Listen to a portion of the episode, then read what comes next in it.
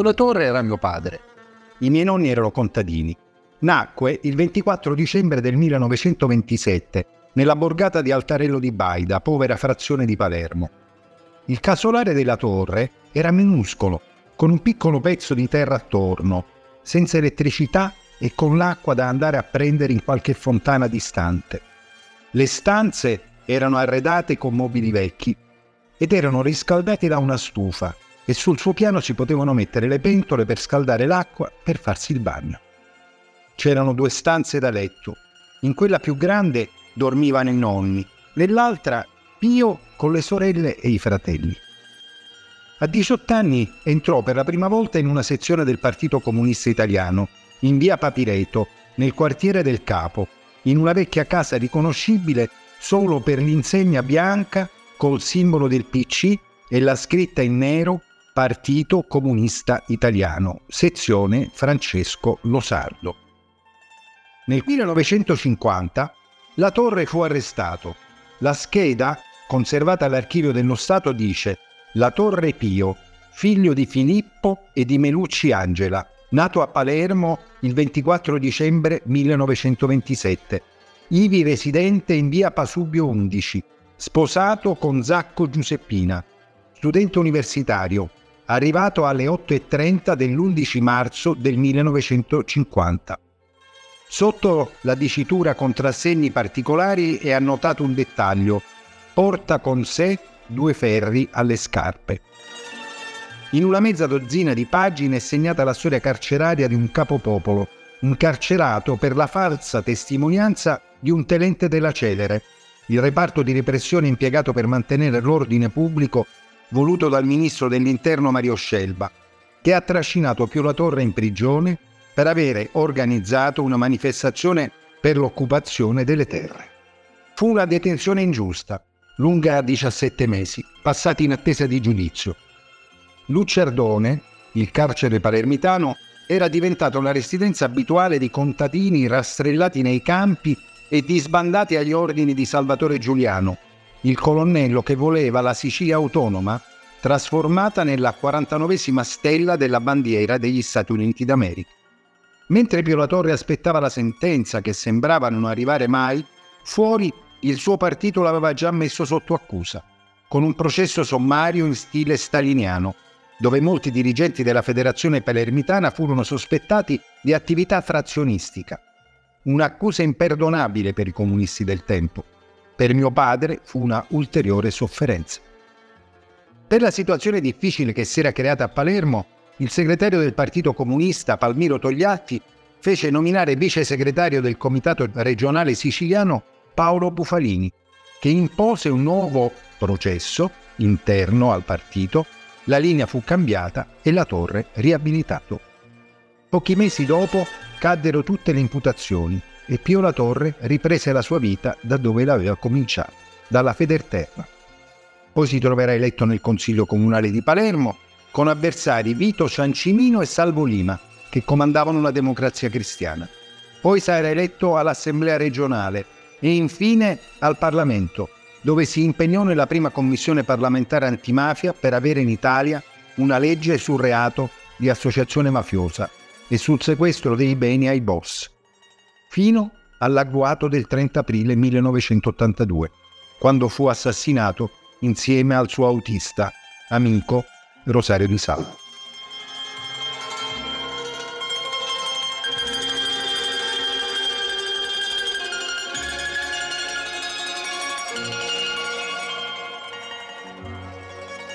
Pio La Torre amava le canzoni napoletane e il sole che gli stava sempre in fronte era quello dell'avvenire. Il giorno dopo la sua morte sbarcò in Sicilia il generale Carlo Alberto Dalla Chiesa.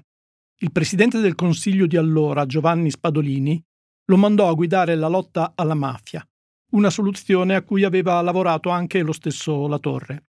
Durante il primo incontro con la stampa, un giornalista chiese al generale perché hanno ucciso Pio La Torre?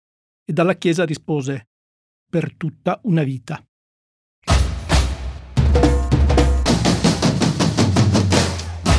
Io mi chiamo Claudio Caprara Sono nato 40 anni prima del 2000 in una sezione del Partito Comunista Italiano. L'appartamento camera e cucina di Imola, dove abitavo con i miei genitori, una volta alla settimana diventava una camera a gas per il fumo delle sigarette dei militanti che si riunivano per discutere e studiare le direttive del partito. Per me, bambino, era un mondo assurdo. Poi ho cominciato a capirlo e ad amarlo. La politica è diventata una malattia incurabile nella vita poi ho conosciuto altri mondi, altre storie, altre cose attorno alla comunicazione. Questo è L'ombelico di un mondo, un podcast del Post che racconta dei pezzi della storia degli anni 50. Più che un racconto di storia con la S maiuscola, parleremo delle vicende umane delle donne e degli uomini che hanno fatto qualcosa per fare arrivare noi fino a qui.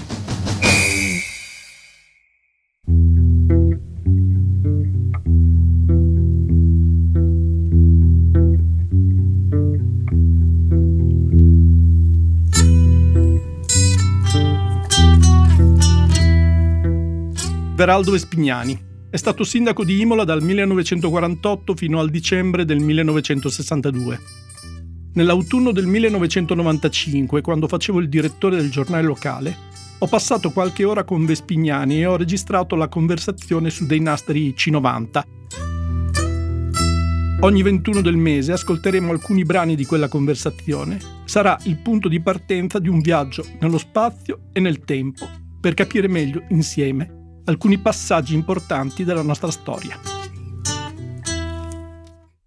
Ah sì, No, lì c'erano diverse materie, c'era dunque storia d'Italia, dal risorgimento e c'era un professore Coppani, un professore dell'università di no, erano corsi di formazione, di formazione, di formazione, formazione politica. Poi c'era la storia del partito, e la storia del movimento operario, e poi Vigli Pagnaro, dedicate a quelli che erano a livello di cultura dalla scuola superiore, quelli che sarebbero stati dirigenti del, del, del prossimo futuro. Mi ricordo, io e Tolan era, eravamo molto collegati insieme, è vero che io quando andai a Palermo a fare la campagna elettorale sono vissuto a casa di suo fratello di sua madre, che avevano lì una casa ad periferia di Palermo, in presso Vitale, a coltivato potere La storia era un, ragazzo, il nome mi ha detto, diversi anni più era un ragazzo di una, molto vivace, molto intelligente, ma di una ingenuità, di una sincerità, di una, capito, di quegli individui che quando, quando c'era qualcosa a cui erano, erano legati, che erano convinti di qualche cosa, erano entusiasti, non lo credo a rovescio, cioè uno che quando sposava una causa ci credeva, per lui era tutta la vita e direi che ha fatto per la fine lì proprio per quello. Lui è stata la vittima della sua della sua corrispondenza vera tra ciò che diceva e ciò che voleva. Pio La Torre e Veraldo Vespignani sono stati due dirigenti del Partito Comunista che hanno fatto un'esperienza comune a molti militanti, quella delle scuole di partito.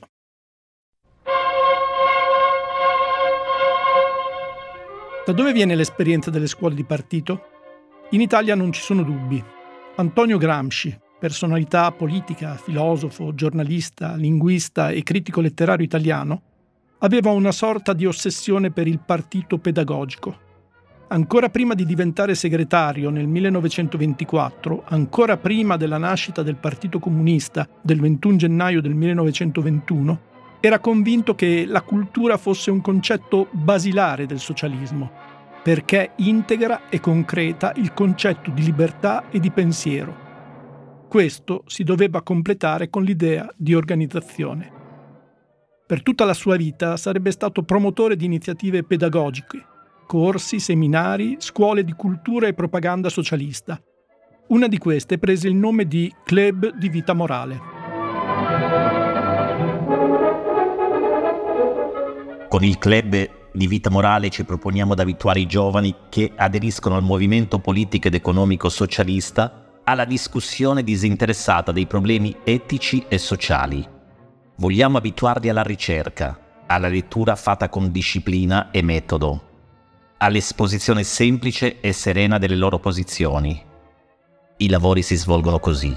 Io, che ho dovuto accettare il compito di excubitor perché iniziatore dell'associazione, assegno a un giovane un compito, il suo opuscolo sull'educazione, un capitolo di cultura e vita morale di Benedetto Croce. Il giovane legge, fa uno schema e poi in una seduta espone ai presenti i risultati delle sue ricerche e delle sue riflessioni.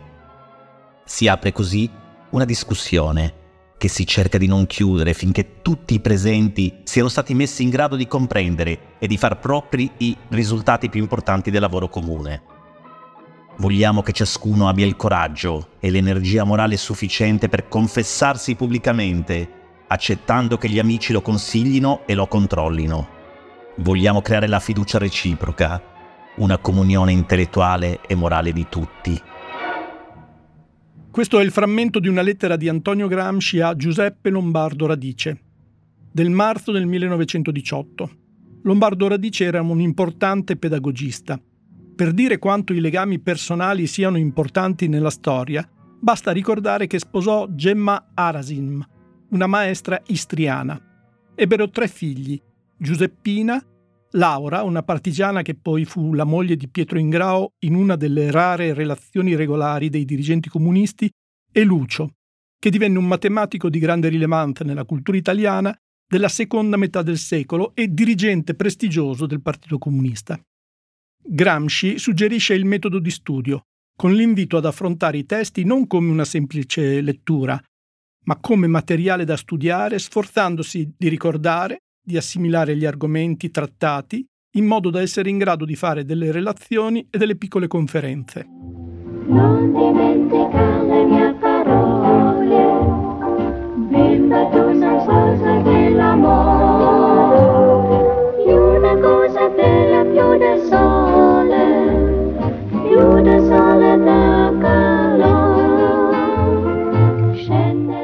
Per i comunisti gli anni 30 furono quelli del carcere e della clandestinità, una condizione che rende la dimensione dello studio ancora più forte. Nella monumentale storia del Partito Comunista Italiano di Paolo Spriano, in particolare nel terzo volume dei sei complessivi dedicato ai fronti popolari Stalin e la guerra, è riportato che nel primo decennio di vita carceraria lo studio è facilitato dall'esperienza della vita in comune. Nei luoghi di confino si organizza in modo particolarmente intenso.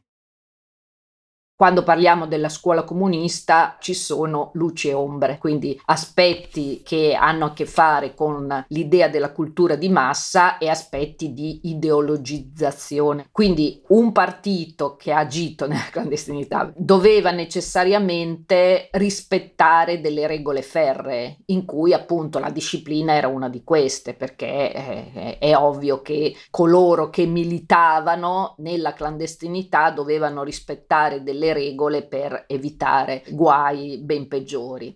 Ma fa parte anche dell'identità del partito che tiene come prioritaria la disciplina in senso generale ed è evidente che tutta questa formazione, questa attività nella clandestinità viene portata anche in questo modello, questa idea secondo me davvero molto pionieristica della scuola.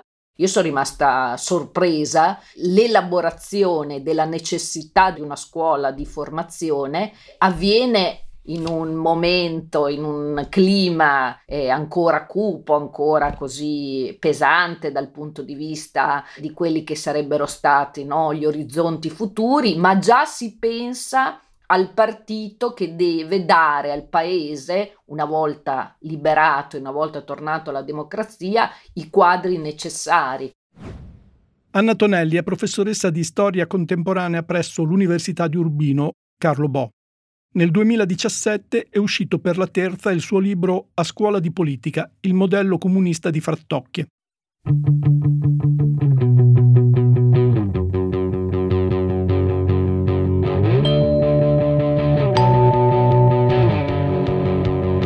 Modello poteva essere spiegato in questo modo. Agendo sulla formazione della coscienza delle masse si agisce su due obiettivi politici. Combattere l'arretratezza culturale e prefigurare la lotta rivoluzionaria. Dall'aprile del 1945 la partecipazione alla vita dei partiti divenne impetuosa. In tutti i partiti, ma in particolare nel Partito Comunista, si verificò un tumultuoso afflusso di iscritti. Arrivarono a occupare il partito folle di operai e contadini. Se la militanza, dunque il lavoro pratico quotidiano nelle sezioni e negli organismi di base, rappresentava la prima forma di addestramento politico, Adesso si doveva aggiungere una formazione politica più importante. Il quadro era la componente fondamentale del partito, perché era il dirigente del territorio e degli apparati che rispondevano al partito stesso, le cosiddette organizzazioni collaterali, il sindacato, la cooperazione, le associazioni politiche, ricreative e culturali. Nella gerarchia del partito il ruolo più importante del dirigente era fare il segretario di sezione, spesso addirittura una figura più rilevante nella vita interna di quella di molti parlamentari. L'estrema attenzione del partito per la formazione dei quadri si manifestò con l'apertura di molte scuole di partito, dalle quali passarono più di 300.000 quadri tra il 1943 e il 1954.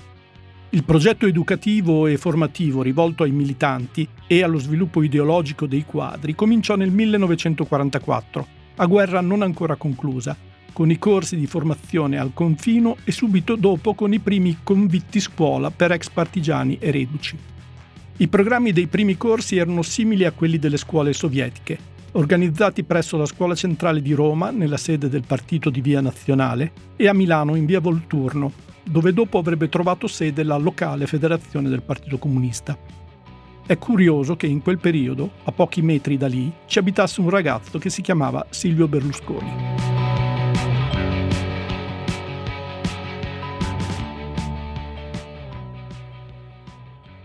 Progressivamente Palmiro Togliatti, segretario del PC dal 1938 al 1964, e Pietro Secchia, vice segretario del partito insieme a Luigi Longo, decisero di investire sulle scuole.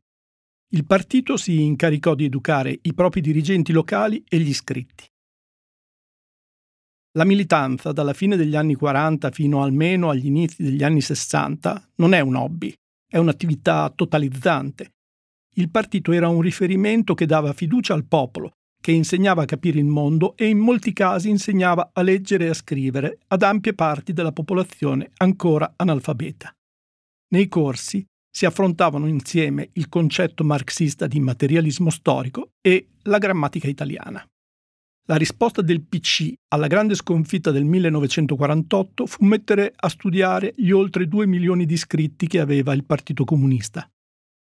Per avere una dimensione riportata ad oggi, alla vigilia del congresso che ha portato all'elezione di Eli Schlein, il PT, che in teoria dovrebbe essere l'erede di una parte della democrazia cristiana e dei comunisti, aveva circa 60.000 iscritti.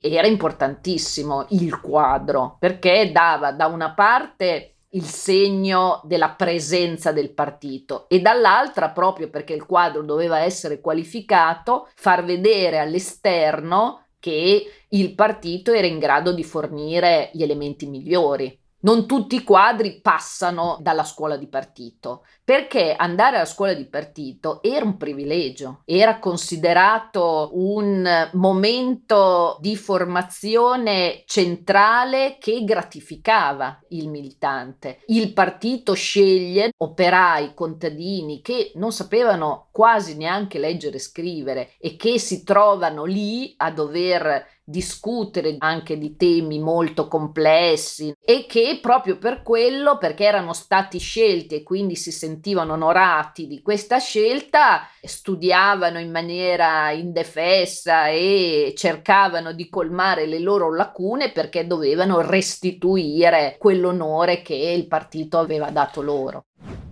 Essere scelti per frequentare la scuola era un grande successo per il militante. Questo privilegio doveva essere accompagnato dalla certezza che l'allievo non privasse la propria famiglia delle risorse che assicurava la sopravvivenza, tanto che spesso era lo stesso partito che prevedeva una forma di assistenza, sulla base del principio per cui in una comunità ci si deve dare una mano a vicenda. Il dopoguerra è il periodo dove, appunto ormai anche come giudizio storico è accettato da tutti, c'è il confronto tra le due chiese, no? la Chiesa cattolica e la Chiesa comunista. Cosa vuol dire le due chiese? Vuol dire che entrambi miravano alla costruzione del modello esistenziale del buon cristiano da una parte e il bravo compagno dall'altra. Entrambi avevano la stessa finalità, quella di presentare al nuovo paese il cittadino che dovesse rispondere a quei requisiti necessari, quindi l'onestà, il sacrificio, la capacità di immolarsi alla costruzione del nuovo paese. La stessa finalità però arrivandoci in due modi diversi, in cui anche la cosiddetta moralità, l'essere integro, non, non, parlo solo dal punto di vista dei comportamenti, che anche quelli sono centrali, ma l'integrità e la moralità, il fatto appunto di dedicarsi alla costruzione di questo Stato, è comune ad entrambi. Però come si raggiunge la moralità? Dal punto di vista cattolico c'è una via di fuga fondamentale, che è quella della confessione che rispetto alla figura centrale, appunto, ecclesiastica del parroco, del sacerdote che dispensa la confessione, quindi lava i peccati. I comunisti che hanno certamente al proprio interno anche la componente cattolica, ma non riconoscendo la figura ecclesiastica e la religione cattolica come propria prerogativa, si devono affidare ad altro, cioè al partito che diventa l'omologo dal punto di vista della morale e del giudizio anche rispetto al proprio militante. Proprio per questo il partito che in questo caso poi ha le proprie figure dirigenti, quindi all'interno del partito il referente locale che può essere quello della federazione, della sezione o addirittura anche della cellula, è quello che deve sovrintendere al comportamento dei propri militanti e decidere se il bravo compagno è atto a proseguire la sua carriera e quindi questa doppia morale, no? cattolica da una parte, comunista dall'altra, convergono sullo stesso obiettivo utilizzando metodi apparentemente diversi ma molto simili. Edoardo Donofrio, un ex operaio passato dalla scuola leninista di Mosca alla guerra delle brigate Garibaldi in Spagna e alla resistenza per andare poi a dirigere la sezione quadri del partito, era l'uomo chiave della formazione. Per lui le esperienze precedenti di scuole fatte in carcere e al confino non sono sempre sufficienti per rendere un quadro di partito all'altezza del lavoro politico e organizzativo che oggi deve assolvere.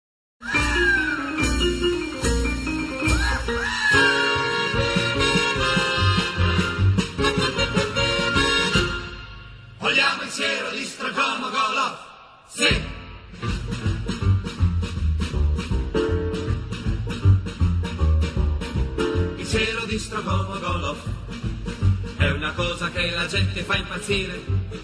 Non è una medicina, si vede la mattina come usava Michele Strogov. La più importante delle scuole di partito fu a Frattocchie, in eh, località Due Santi, una frazione del comune di Marino al chilometro 22 della via Appia Nuova. La struttura di studi comunisti era in una zona circondata da conventi, seminari, istituti cattolici. Non lontano c'erano diverse delle ville papali di Castel Gandolfo. La scuola di Frattocchie viene intitolata ad Andrei Shtanov, dirigente della politica culturale sovietica, considerato modello di combattente per il trionfo del comunismo. Nonostante Rossana Rossanda, giornalista e intellettuale molto rilevante nella storia della sinistra italiana, abbia dichiarato che quello Ashtanov fu il solo vero totale servaggio del Partito Comunista Italiano all'Unione Sovietica, la figura di Andrei Ashtanov, che, sia ben chiaro, non va riabilitata in nessun modo, non è da considerare piatta e grigia. Le sue origini sono in una famiglia di Mariupol, molto attiva culturalmente e politicamente. Il padre si potrebbe definire un ortodosso comunista. In Italia ci sono stati i catto-comunisti, in Russia a fine dell'Ottocento i credenti erano ortodossi. Il giovane Zhdanov aveva comandato la resistenza di Leningrado e acquisito notevoli meriti di capo popolare e militare. Per questo fu promosso da Stalin a dirigere le politiche culturali e nominato presidente del presidium del Soviet dell'Unione Sovietica. Fu lui a definire i principi dell'arte del realismo socialista. Ebbe colpe imperdonabili. Costrinse al silenzio poeti come Anna Akhmanova e Mikhail Zoschenko e un musicista come Dmitry Shostakovich, accusati di spirito piccolo borghese e di degenerazione individualistica. In particolare, Akhmanova venne definita come una monaca o una sgualdrina, o piuttosto monaca e sgualdrina insieme.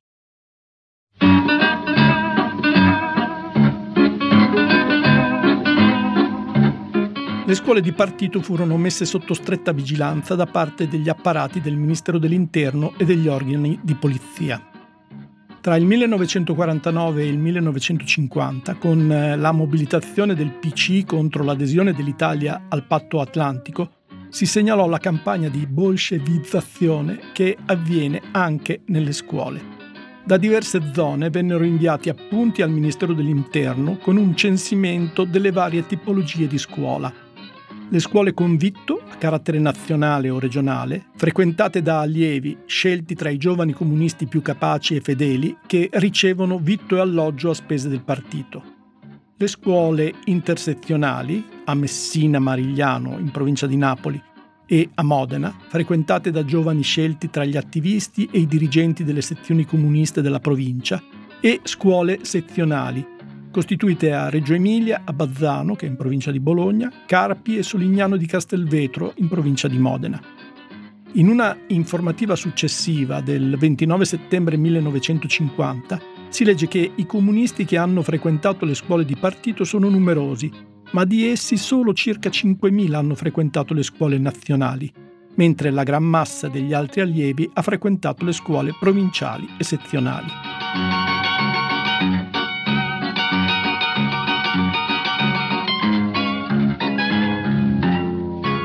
Che le scuole comuniste fossero importanti se ne resero conto anche i servizi segreti statunitensi.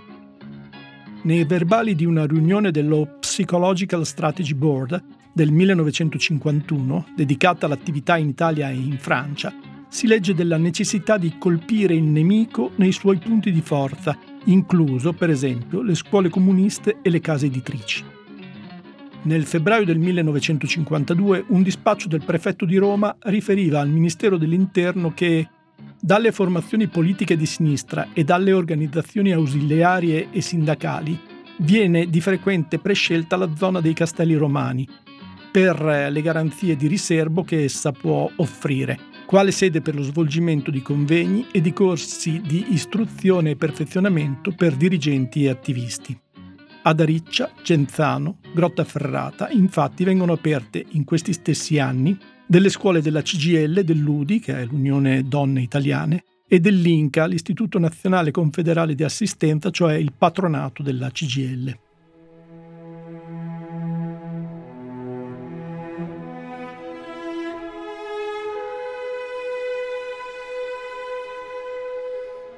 Frattocchie, come scuola a struttura collegiale, ospitava corsi di tre o sei mesi. Fu a lungo esclusivamente maschile. Fu un po' convento e un po' caserma. Alle sette era prevista la sveglia e la colazione. Alle otto si andava in aula per i corsi fino alle tredici. Dopo la refezione consumata insieme da allievi e docenti nella mensa della scuola. Il pomeriggio era dedicato allo studio individuale o collettivo sotto il controllo e con l'aiuto di alcuni assistenti vigilanti. L'organizzazione era in gruppi, composti in modo disomogeneo. I ragazzi più preparati e brillanti non dovevano andare avanti velocemente, ma dovevano imparare ad aiutare chi non aveva una preparazione scolastica. Si faceva una limitata attività sportiva e il lavoro sociale, vale a dire le pulizie dei locali, servizi a tavola, turni di sorveglianza nelle ore notturne. per l'intera durata del corso nessuno era autorizzato a tornare a casa, ma la domenica erano concesse nel pomeriggio alcune ore di libera uscita. Gli studenti si recavano nei comuni vicini dove finivano con i compagni del posto in qualche osteria. A mezzanotte bisognava però essere tutti di ritorno nelle camerate. Accanto a Frattocchie nacquero diverse strutture, la scuola Anselmo Marabini di Bologna, la scuola centrale di Milano, una scuola femminile a Fageto Lario, dedicato ad Anita Garibaldi, l'istituto Mario Alicata ad Albinea, in provincia di Reggio Emilia, che, ricordo, era circondata da un parco di alberi secolari, l'istituto di Castellamare, a Napoli, l'istituto Agostino Novella, a Roma, l'istituto Ruggero Grieco, a Bari, l'istituto Emilio Sereni, a Cascina, in provincia di Pisa, oltre a una grande quantità di strutture aperte a livello locale. Giornali dei padroni gridano rossi sovversivi, ci vuole ordine, c'è troppa libertà. Ci vuole repressione, ordine sociale, bisogna eliminare sindacale. Ci vuole l'uomo forte con la dittatura e il manganello bisogna usare. Ma questo è l'ordine fascista, non si può chinare la testa chi non vuol chinare la testa è comunista. Questo è l'ordine fascista, non si può chinare la testa chi non vuol chinare la testa è comunista. Per entrare alla scuola di partito il candidato era indicato dalla federazione, che in linea di massima era l'equivalente del territorio di una provincia. Poi era sottoposto a un'ulteriore selezione. Il primo passaggio era un questionario. La prima domanda era hai militato in altri partiti? In particolare si voleva sapere se ci fosse chi aveva fatto parte del partito fascista. Poi hai fatto la resistenza? Infine c'era la domanda quando e perché ti sei iscritto al partito? Superato questo test scritto seguiva un colloquio con i rappresentanti della scuola che raccomandavano a ogni allievo di esprimere il massimo sforzo, di applicare rigidamente disciplina e senso della massima responsabilità.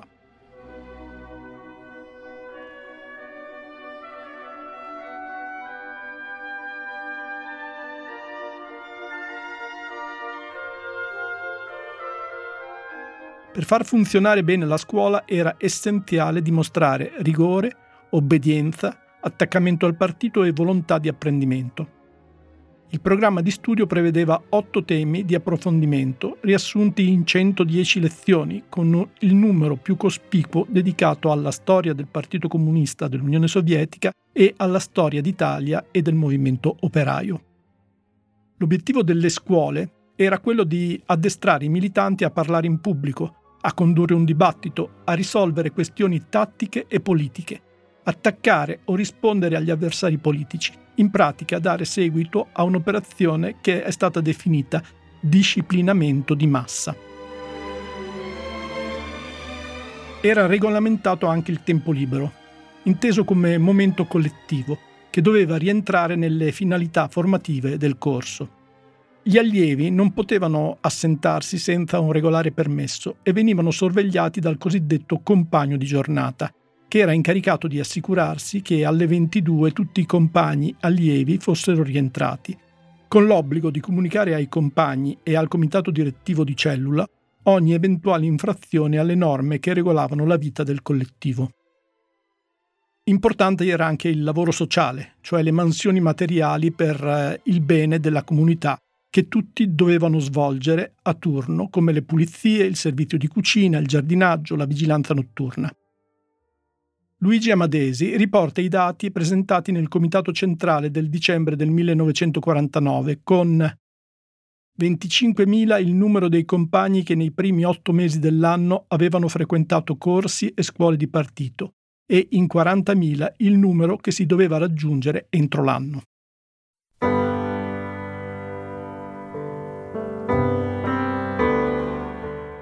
Due sono le qualità giudicate migliori nel carattere degli allievi.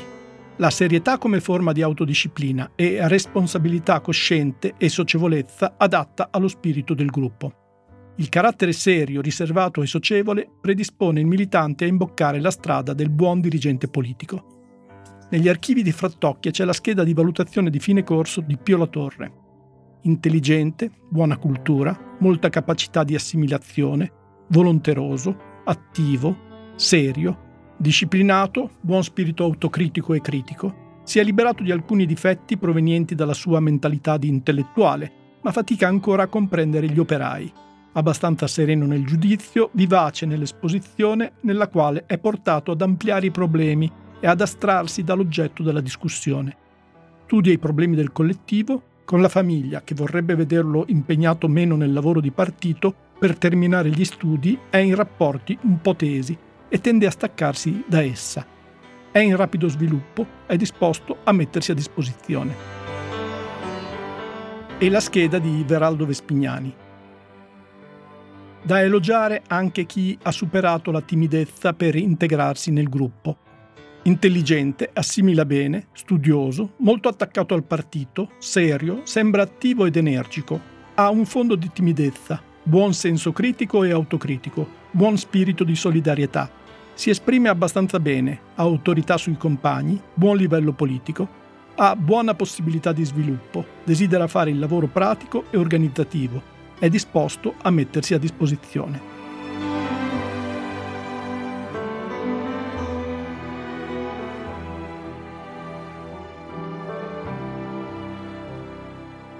Il carattere impulsivo, suscettibile, presuntuoso non prelude a importanti impieghi dentro le federazioni.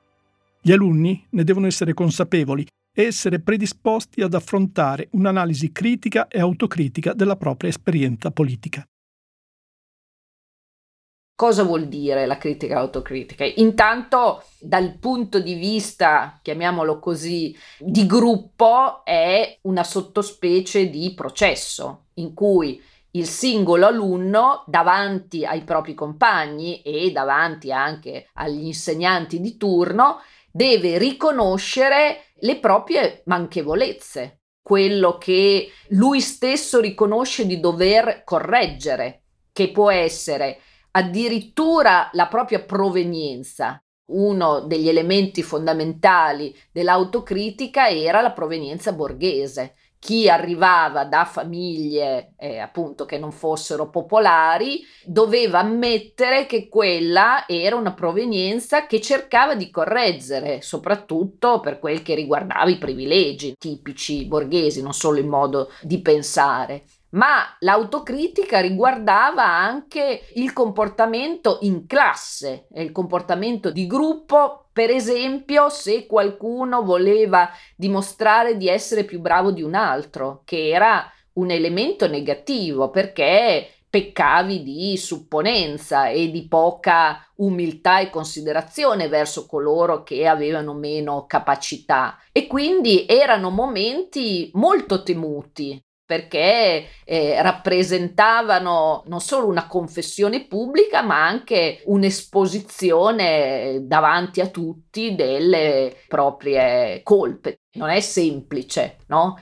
E anzi, addirittura, insomma, qualcuno se le inventava pure, no? Perché se arrivava il proprio turno e uno eh, non aveva niente di cui incolparsi, anche quello era considerato un elemento negativo, quindi qualcuno si doveva inventare di aver eh, commesso degli errori nel passato, ma anche appunto durante la vita dentro Frattocchi.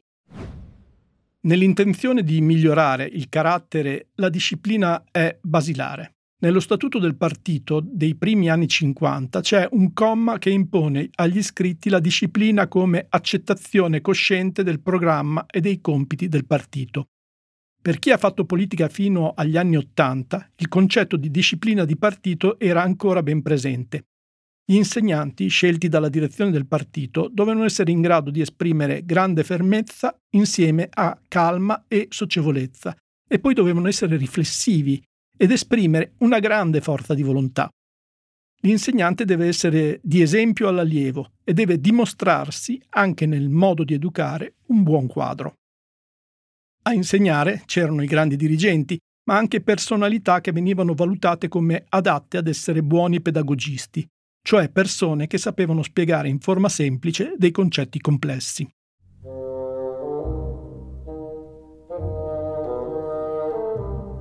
Soltanto alla fine del 1952 i primi progetti di ristrutturazione dell'area delle frattocchie ottennero permessi edilizi.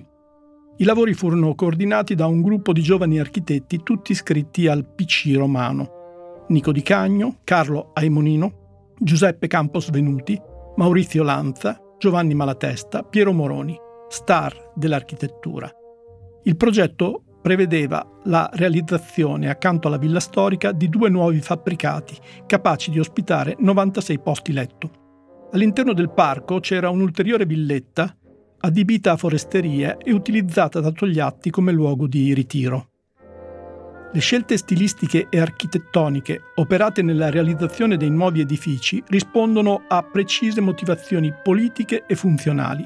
Persino l'utilizzo dei materiali edilizi, laterizio, tufo, tegole, ceramica, cotto, non era stato lasciato al caso, ma rispondeva alla tradizione più popolare e progressiva dell'architettura italiana. Perché, perché?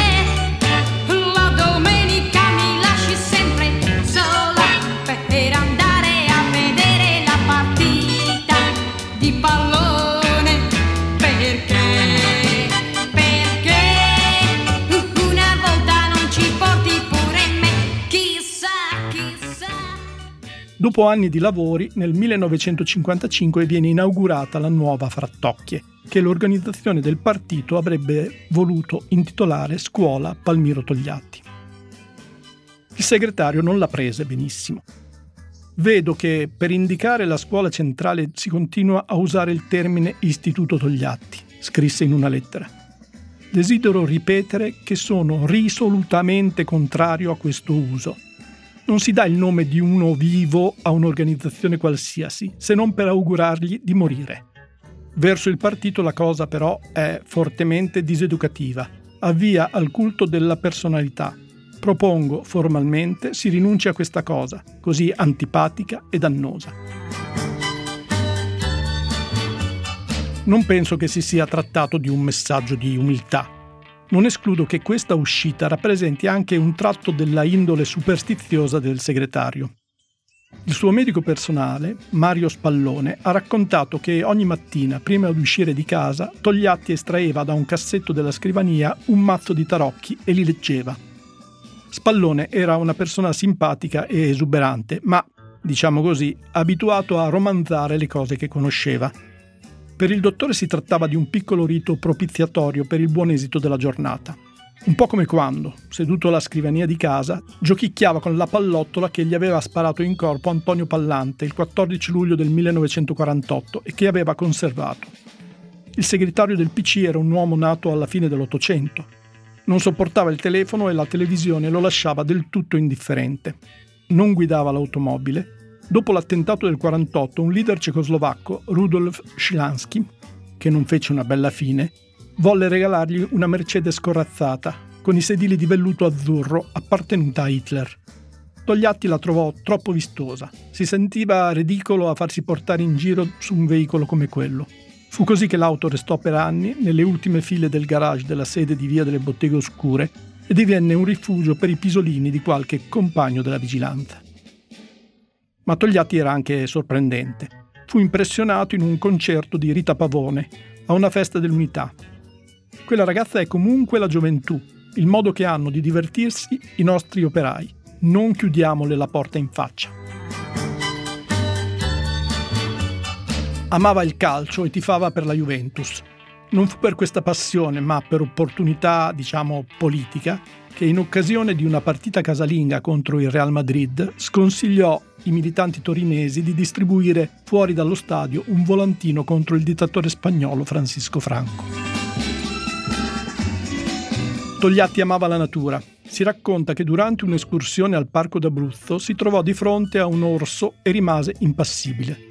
Si arrabbiò molto invece quando, proprio sul piazzale delle Frattocchie, un'automobile che trasportava i due vice segretari del partito, Pietro Secchi e Luigi Longo, schiacciò sotto le ruote il suo cagnolino pechinese Paoma, parola che in giapponese significa libertà. Ma c'è un altro episodio, raccontato da Miriam Maffai nel suo libro Botteghe Oscure Addio, che dice molto non solo della personalità del segretario del partito, ma anche di quella dei maschi comunisti degli anni 50.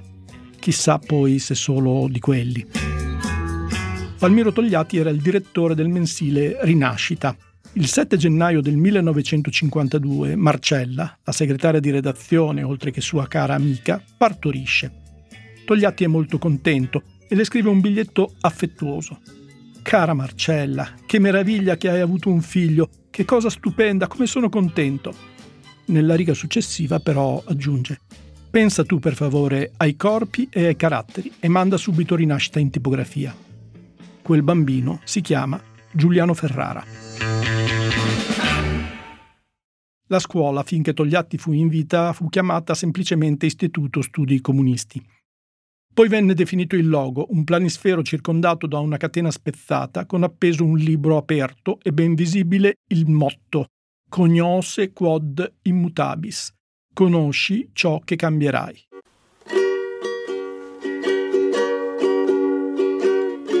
Il trauma del 1956, con il congresso del Partito Comunista dell'Unione Sovietica che avrebbe sancito la destalinizzazione, ancor più dell'invasione sovietica dell'Ungheria, aveva paralizzato anche l'attività delle scuole. Alla fine dell'ottavo congresso del Partito Comunista Italiano di quell'anno ci furono alcuni significativi cambiamenti nella gestione delle scuole comuniste. Intanto, nel 1957, anche se per punizione, Enrico Berlinguer, che sarà poi il segretario delle grandi vittorie del PC della metà degli anni 70, divenne direttore della scuola anche se con il suo stile sobrio e i suoi interventi meditati si era ritrovato con una posizione vicina ai dirigenti più critici verso l'invasione sovietica dell'Ungheria. Insomma, una posizione non molto gradita dalla segreteria. Da direttore lo si ricorda perché cambiò radicalmente la cupa impostazione sovietica dei corsi della scuola. Stabilì un clima più rilassato e programmi di studio che cominciavano a italianizzarsi. Enrico Berlinguer, non più leader dei giovani, non è confermato in direzione, scrive Giuseppe Fiori nella sua Vita di Enrico Berlinguer. Ne resta fuori dopo nove anni, destinato a un incarico in ombra, alle Frattocchie, direttore della scuola di partito. Dopo andrà a dirigere il partito in Sardegna, ma anche lì resterà solo dieci mesi.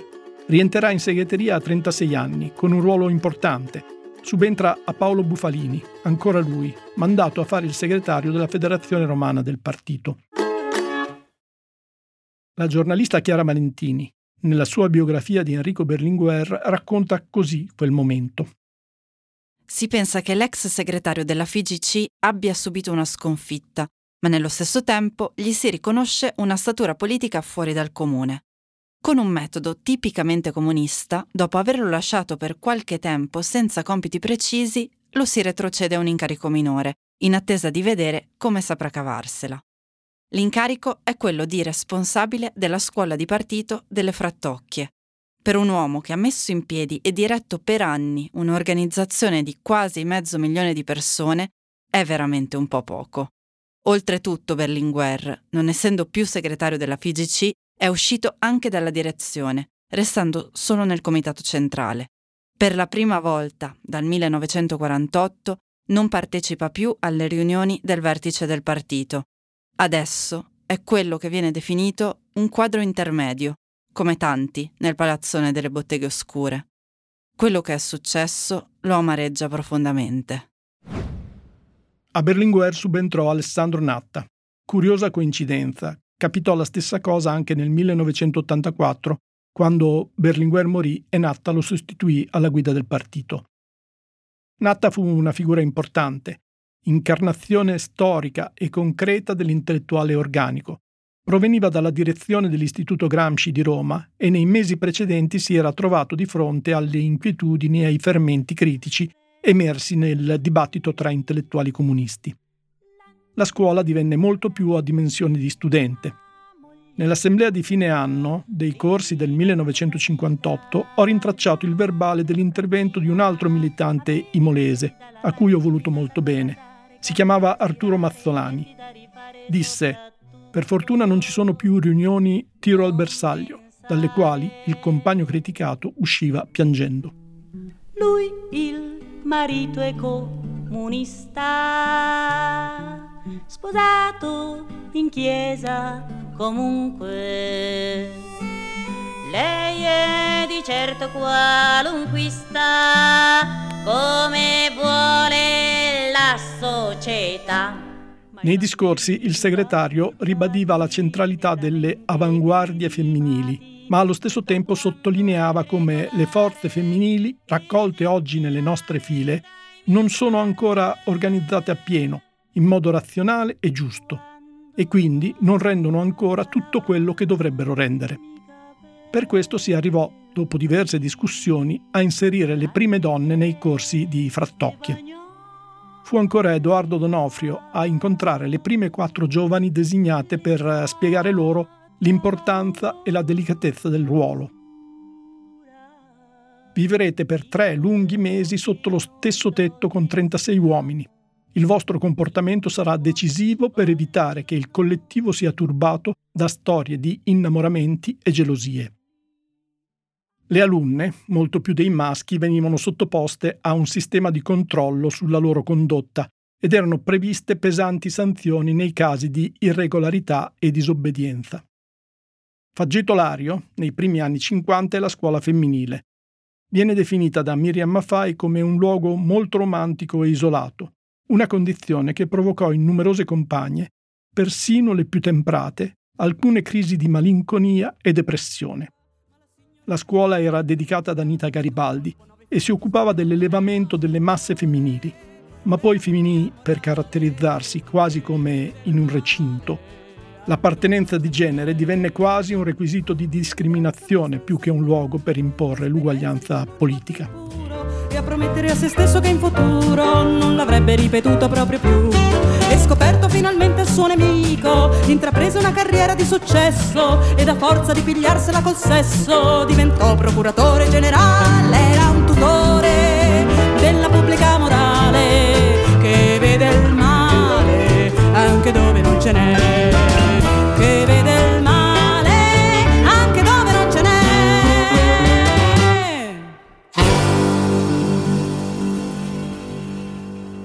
Successe un fattaccio a Bologna, nell'istituto intitolato ad Anselmo Marabini, anche lui molese, uno degli eroi delle prime lotte socialiste in Romagna.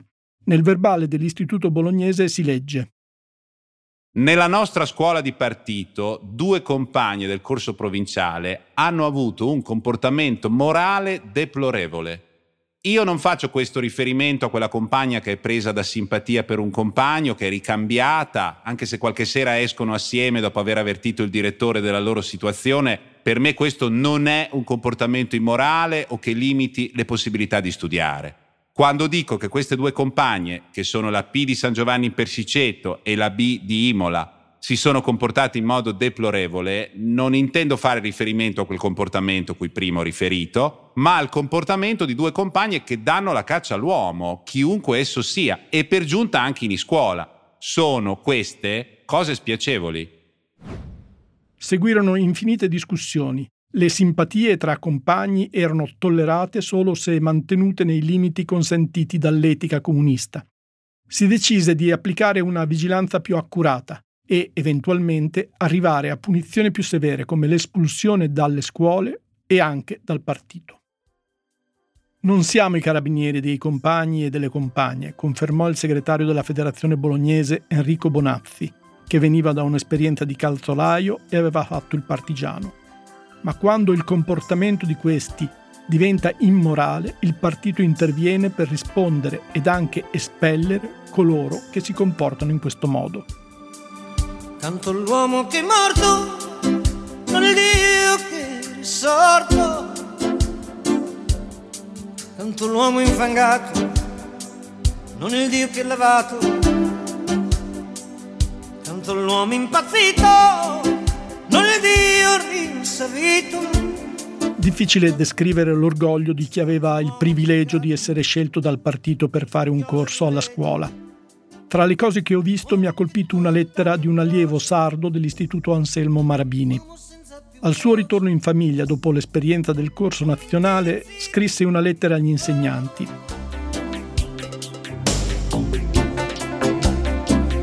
Dopo aver fatto un ottimo viaggio, mi trovo in seno alla mia famiglia e ai miei compagni, che mi hanno riempito di domande, sia sul sistema di attrezzature della scuola, sia sul funzionamento e la composizione degli studi. Con mio grande onore ed orgoglio comunista ho dato loro la risposta che a scuola eravamo come se fossimo nel socialismo.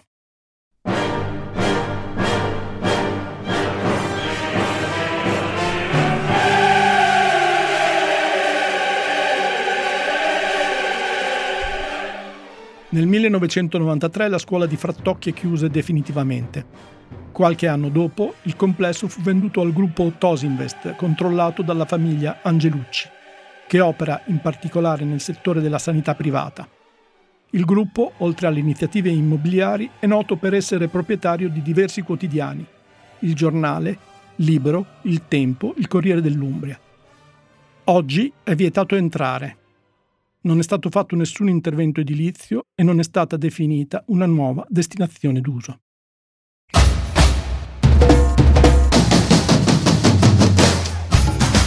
Hai ascoltato L'ombelico di un mondo, un podcast del Post che esce il 21 del mese, scritto e raccontato da Claudio Caprara. Questo podcast si può ascoltare su tutte le principali piattaforme e sull'app del Post si possono trovare fotografie, documenti, la playlist delle canzoni e perché sono state scelte. Se volete scrivermi, ombelico-ilpost.it. Il primo luglio del 1949 la congregazione del Sant'Uffizio emette un decreto di scomunica dei comunisti. Come si è arrivati a questa scelta? Quale ruolo ha avuto Papa Pio XII nella storia italiana del dopoguerra? Che cosa ha provocato questo provvedimento nella vita e nelle attività di milioni di persone? È questo il tema della prossima puntata. Ci risentiamo il 21 settembre. Morning, cioè il podcast che faccio ogni mattina per il post, si potrà ascoltare gratis senza abbonamento dal 10 al 19 maggio. Partiamo dall'inizio. Sono Francesco Costa, sono il vice direttore del post. Ogni mattina da ormai tre anni mi sveglio presto per leggere tutti i giornali e poi raccontarli dentro Morning e non solo. Insieme alle notizie, alle cose più importanti, alle cose da sapere, cerco di raccontarvi da giornalista anche un po' di dietro le quinte dentro Morning, dei giornali, dei meccanismi che fanno l'informazione. Morning è un podcast normalmente rivolto alle persone abbonate al post, ma appunto, siccome compie tre anni, per ascoltarlo dal 10 al 19 maggio basterà semplicemente scaricare l'app del post, che è gratis, registrarsi con un account gratuito anche quello e ascoltare Morning, Morning Weekend, anche l'archivio. Se volete, se siete curiosi, è una buona occasione per provare. Prometto che ascoltando Morning non vi mancheranno poi per tutta la giornata gli argomenti di discussione, prometto anche che non parlo sempre così veloce. A presto!